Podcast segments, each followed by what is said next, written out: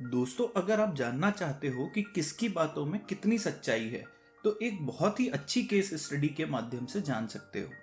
इस case study के अनुसार, जब दो बहुत ही करीबी लोग एक दूसरे से अकेले में इमोशनली बात करते हैं तो केवल सच और वास्तविक स्थिति के बारे में ज़्यादा बात करते हैं, जिसमें सच्चाई का स्तर बहुत अधिक होता है।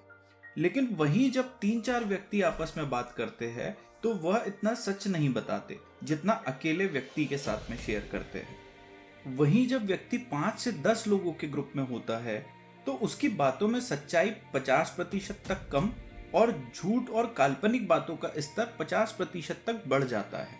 ऐसे ही जब व्यक्ति सैकड़ों हज़ारों लोगों के सामने बोलता है तो सच्चाई का स्तर सिर्फ़ दस प्रतिशत तक रह जाता है और झूठ व काल्पनिक बातों का स्तर नब्बे प्रतिशत तक बढ़ जाता है। पर हमें ऐसी काल्पनिक बातें सुनने में बहुत मज़ा आता है, क्योंकि सच में मनोरंजन कहाँ होता है? मनोरंजन और उत्साह के लिए कल्पनाओं का होना बहुत ज़रूरी होता है। लेकिन इन सभी से ऊपर इंसान सौ प्रतिशत सच तभी बोलता है जब वो अकेले में अपने आप से बात करता है। इसीलिए यदि आप भी अपना सच जानना चाहते हो तो अकेले में योगा या मेडिटेशन ट्राई करें, क्योंकि उसी समय आप खुद के साथ ज़्यादा से ज़्यादा समय बिताते हैं।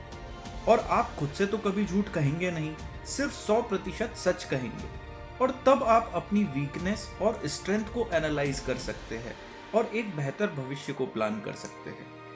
तो दोस्तों, अगर आपको ऐसी शॉर्ट स्टोरीज पसंद आती है तो वीडियो को ज़रूर लाइक करें चैनल को सब्सक्राइब करें और वीडियो को ज़्यादा से ज़्यादा लोगों तक ज़रूर शेयर करें।